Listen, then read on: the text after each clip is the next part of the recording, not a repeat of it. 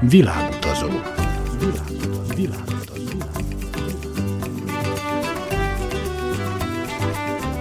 Barangoljon varázslatos tájokon az Újvidéki Rádióval. Kedves hallgatóink, önök a Világutazó száz hatvannegyedik műsorát hallgatják, a mikrofonnál Trifkovics Rita, a zenei szerkesztő Szikora Csaba. Ma az újvidéki Huszka Endre mesél vietnámi motoros körutazásáról, tartsanak velünk!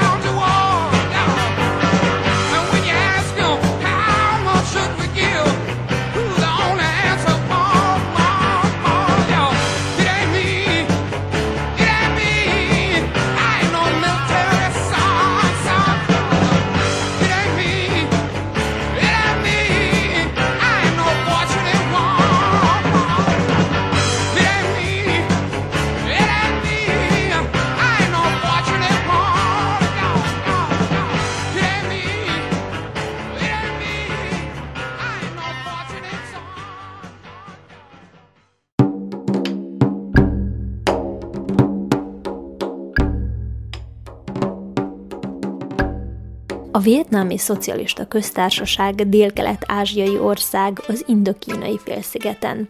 Északról Kína, nyugatról Laosz és Kambodzsa, keletről pedig a vietnámi öböl határolja. Területe megközelítőleg mint Németországé. Az újvidéki Huszka Endre két barátjával motoros túrát tett Vietnámban, de mielőtt még erről mesélne Horváth Csaba és Fice Tíme a kollégáimnak, azt is kifejti, hogy miért épp a Szerencse fia című dalt hallgattuk először, ami egyébként a vietnámi háború alatt született, és a békemozgalmak általános himnusza lett. Először a Clarence Clearwater Revival Fortunate Son című száma szólt. Endre, miért pont ez? Hát, nagyon sűrű hallgattuk ezt Vietnámba, és ez így, ez így mindig egy indító szám volt, így reggel, hogyha benyomtuk ezt a zenét, akkor elkezdtünk pakolni, és úgy éreztük, hogy most már megyünk, megyünk tovább. Igazi vietnámi igen, háborús feelingje van. Igen, igen, igen. És a többi? A többi lesz itt nekünk még ma este angol nyelvű, vietnámi háborús hangulatú zenénk is, viszont hozott Endre igazi vietnámi rock számokat ebből a korszakból, szóval a hatvanas évek vége, hetvenes évek elejéről, úgyhogy mindenféleképp érdemes lesz már csak ezért is velünk maradni. Hogyan jött az ötlet, hogy ti pont Vietnámba utazzatok, vagy egyáltalán kivel mentél? Két másik barátommal mentem, a Dáviddal és az Attilával. Az Attila volt Vietnámba, és ő már egy kicsikét megtapasztalta, és akkor ez az ő indítványozása volt, hogy gyerünk el, gyerünk lássunk valami érdekeset, és úgy döntöttünk, hogy nem megyünk csak így egyszerűen el, ilyen csak turistaként, hanem motros túrát csinálunk Vietnámba. És hogy jött ez, hogy pont motros túra legyen? Meg hát hogy jött egyáltalán az, hogy ti nem két hétre mentetek el, hanem majdnem két hónapra? Igen.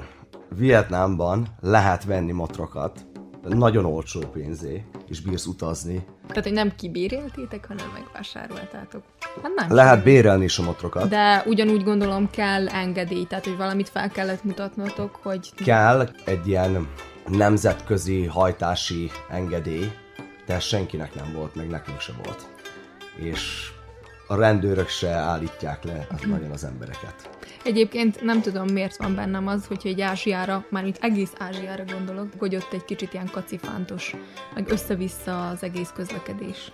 Igen, egy kicsikét kacifántos, de a városokban rengeteg kismotor van. Autó kevés, de kismotorok, meg buszok, meg ilyen tuktukak. A tuktuk az olyan, hogy egy, van egy kis motor elől, és van egy kocsi, amit húz, de van olyan tuktuk is, ami egy biciklista, és hajtja ugye ezt a Ilyen kis Ezt a kis ülést, igen. De rengeteg matros van. És úgy megy, mint egy hullám, de dudálnak állandóan, nem ütnek el senkit. Én nem láttam balesetet, vagyis nagyon keveset. Láttam így azért az úton, kamionnal történt, vagy fölborulti mm-hmm. kamion. Mondtad, hogy nagyon szépen vezetnek, kivéve a kamionosokat hát és igen, a buszosokat? És a buszosokat, igen. És az elejében furcsa volt kimenni maga a Hanoiból, a városból motorral. Mindegy hullám úgy megy. Amikor megindult a többi, te is megindultál velük. És nagyon szépen működik, és ugyanúgy elő, nem is tudtunk átmenni az úton. Csak így mennek az autók, a motorok, főleg a motorosok, és akkor számolsz háromig, és elindulsz, nem ütnek el. Átérsz a másik oldalra, és ezt így, azután már nincs is számolás, csak így megindulsz az úton. Persze oda kell figyelned, de De hogyha így elébük vágsz, akkor ott nem káromkodnak, vagy nem szívnak? Nem, nem. Abszolút. Egyáltalán milyen a természetük a vietnámiaknak, a temperamentumuk? Szorgos nép. Rendes jó emberek, vietnámiak. Szeretnek karaokézni, szeretnek táncolni. Ott rengeteg karaoké bár van. Igen. És mennek az emberek, és én tényleg énekelnek. Idősebbek is, meg fiatalok, mindenféle zenére. Ilyen értelemben akkor nyitottabbak, mint mi gondolom. Barátságosak, de látszódik az is rajtuk, hogy van egy ilyen pici, ilyen kis szigor. Van nekik egy ilyen, de ettől, ettől ilyen érdekesek.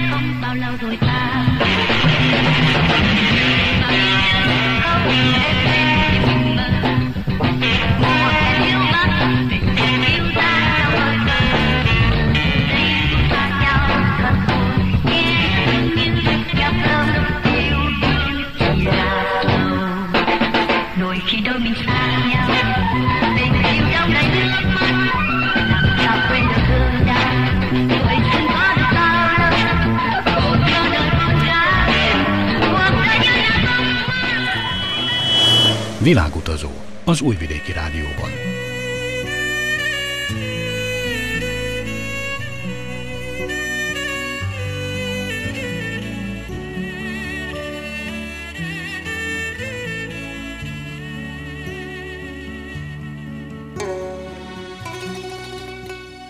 Hanoi Vietnám fővárosa, a régi és az új különös keveréke.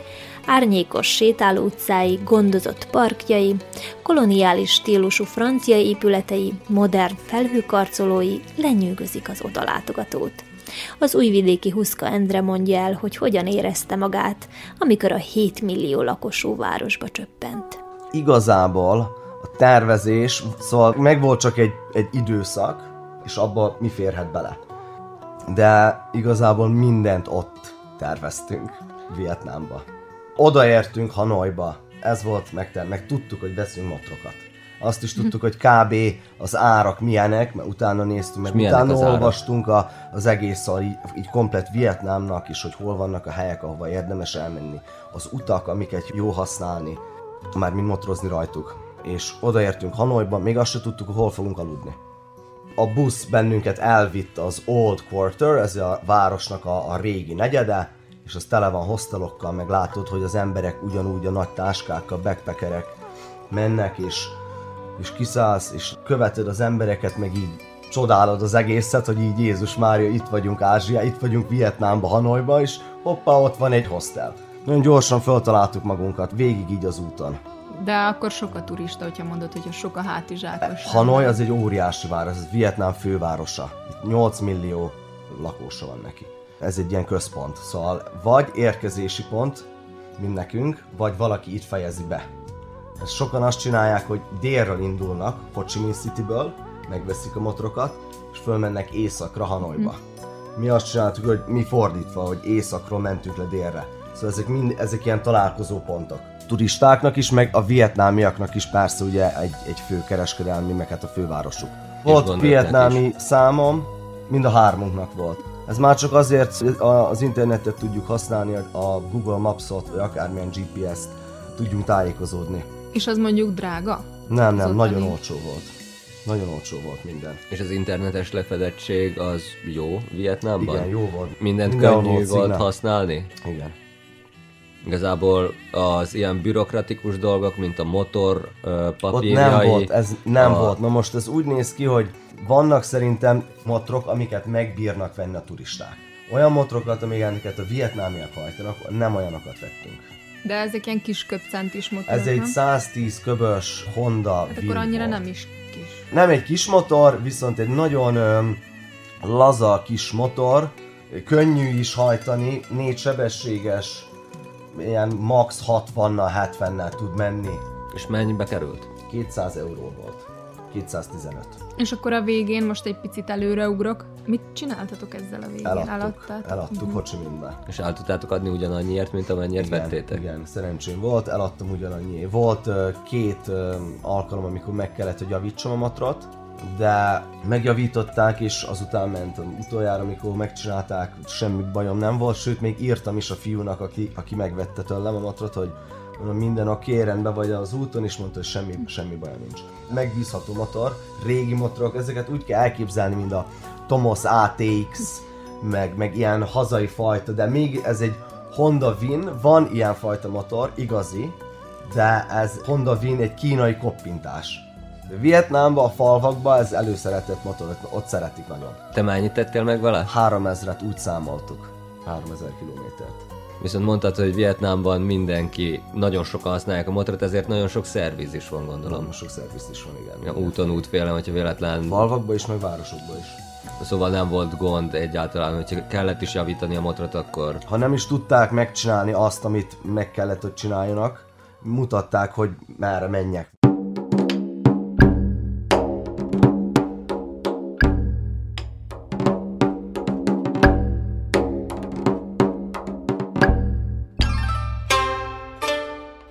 Persze ismerkedtünk a helyekkel. Nagyon érdekesek voltunk a gyerekeknek például, ez így, ezt így megfigyeltük egész úton, hogy gyerekek mindig integettek nekünk, ha még mi integettünk nekik, akkor még jobban örültek, még jobban integettek.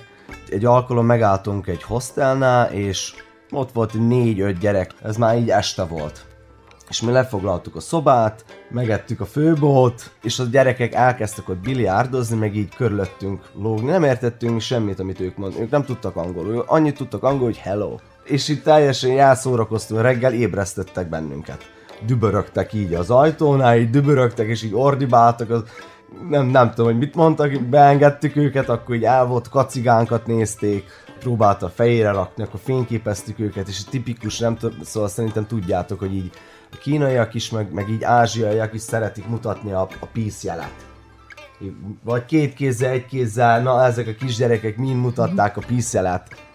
Amikor motoron kellett valamit javítani.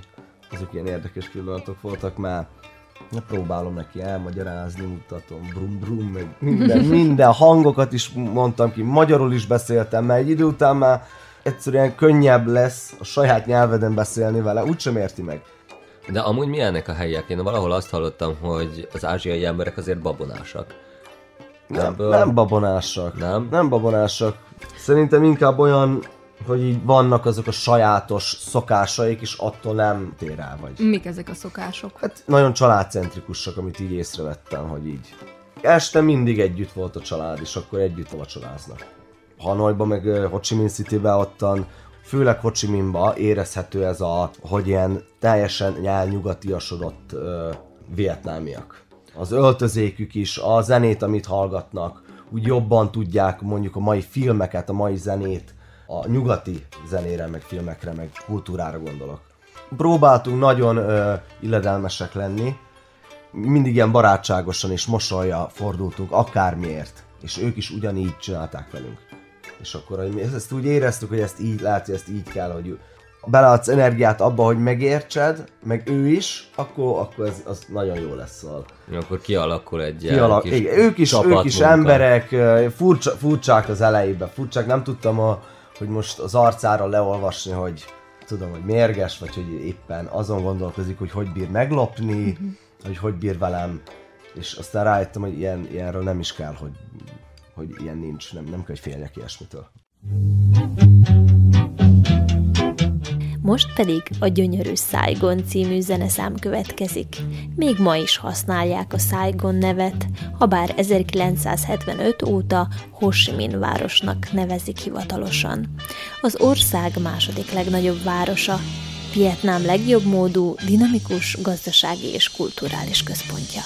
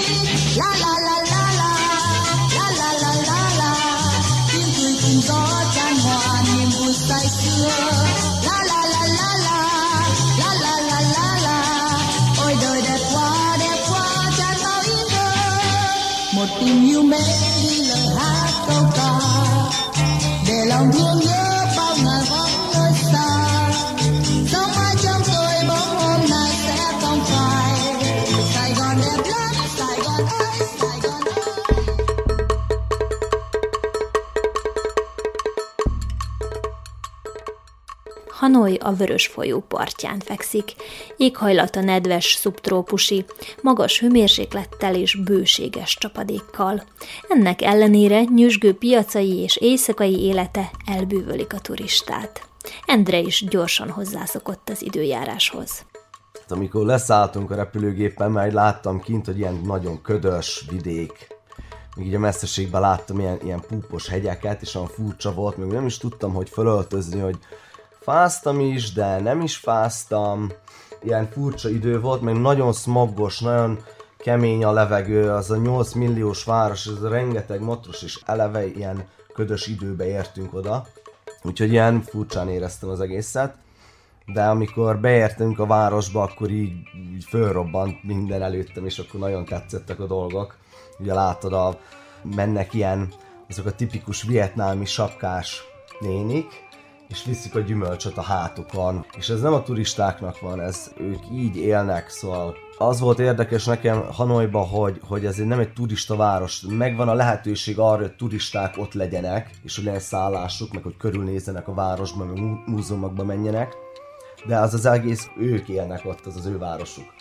Szóval az a nénike, a gyümölcsöt nem a turista is megveszi tőle, de megveszik a helyiek is.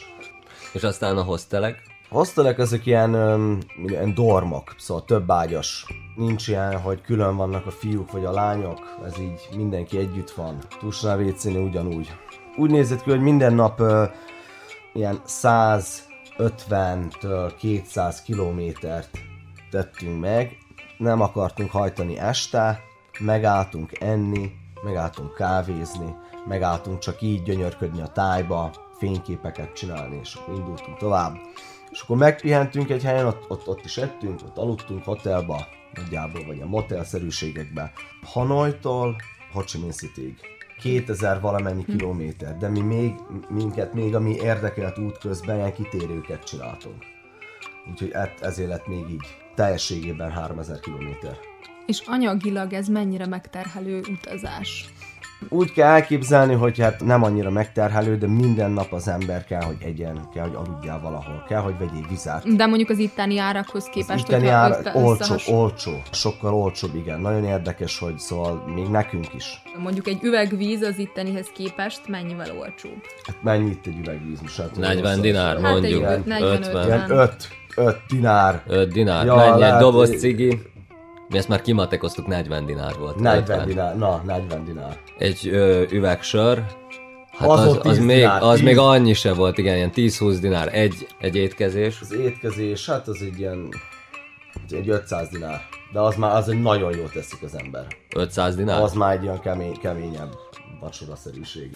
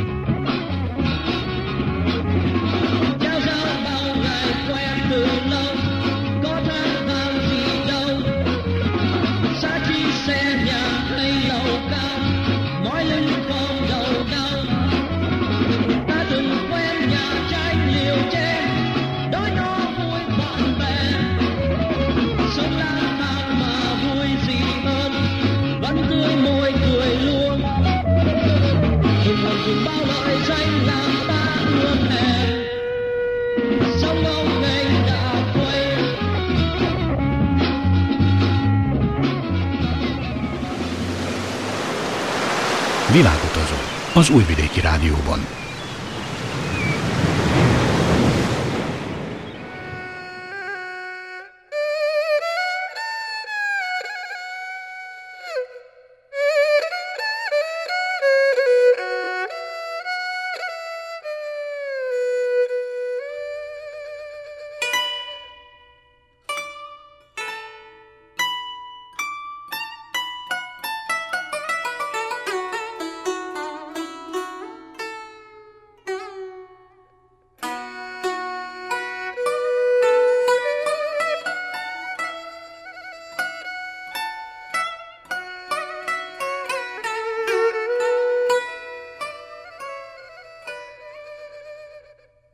A vietnámi konyha a legfontosabb alapanyaga a rizs. Egyszerű köretként fogyasztják, vagy tésztát készítenek belőle, de gyakran főételként szerepel. Szegényebb vidékeken még ma is sok helyen csupán halszósz kerül a rizsre. Endre egyik nagy kedvence a vietnámi húsleves lett. Tudtuk, hogy van ez a vietnámi nemzeti kaja, a főbó.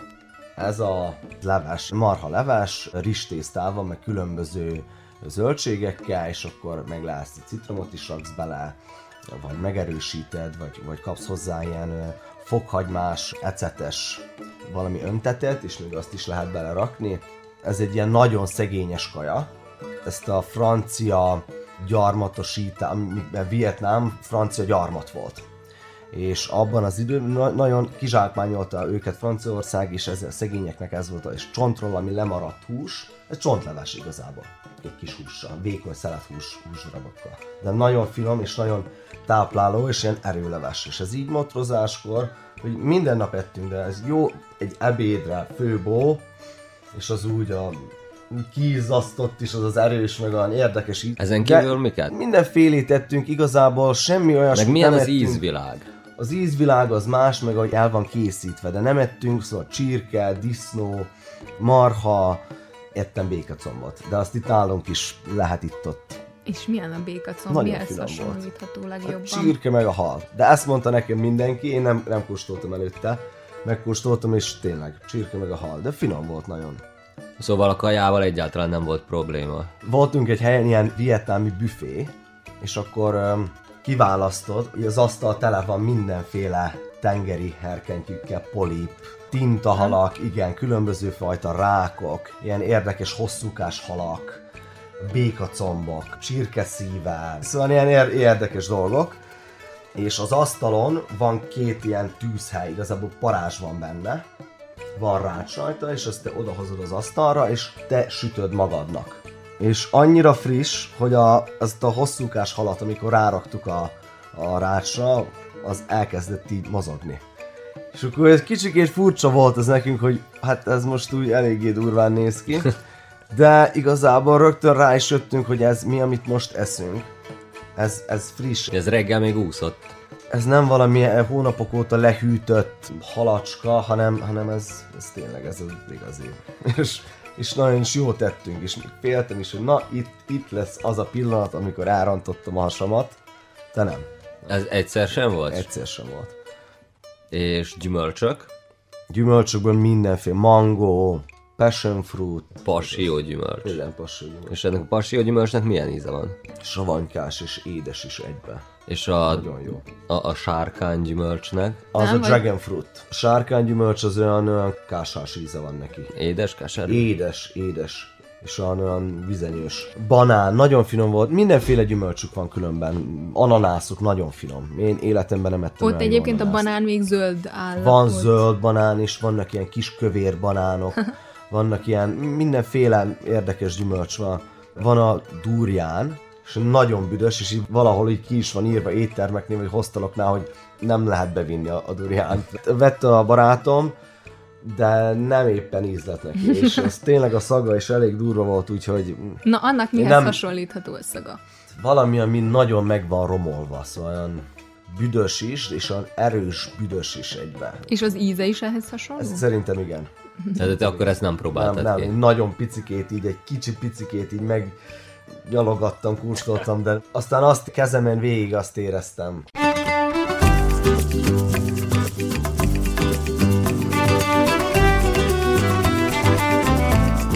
Kedves hallgatóink, ez volt a Világutazó száz hatvannegyedik műsora. Tartsanak velünk a jövő vasárnap is, amikor az újvidéki Huszka Endre kambodzsai látogatásáról mesél, ugyanis motoros túrájuk oda is vezetett. Műsorainkat a double-u double-u double-u pont r t v pont r s per h u honlapon, a hangtárban is meghallgathatják. Szikora Csaba zenei szerkesztő nevében Trifkovics Rita kíván önöknek sok szép utat és kellemes rádiózást!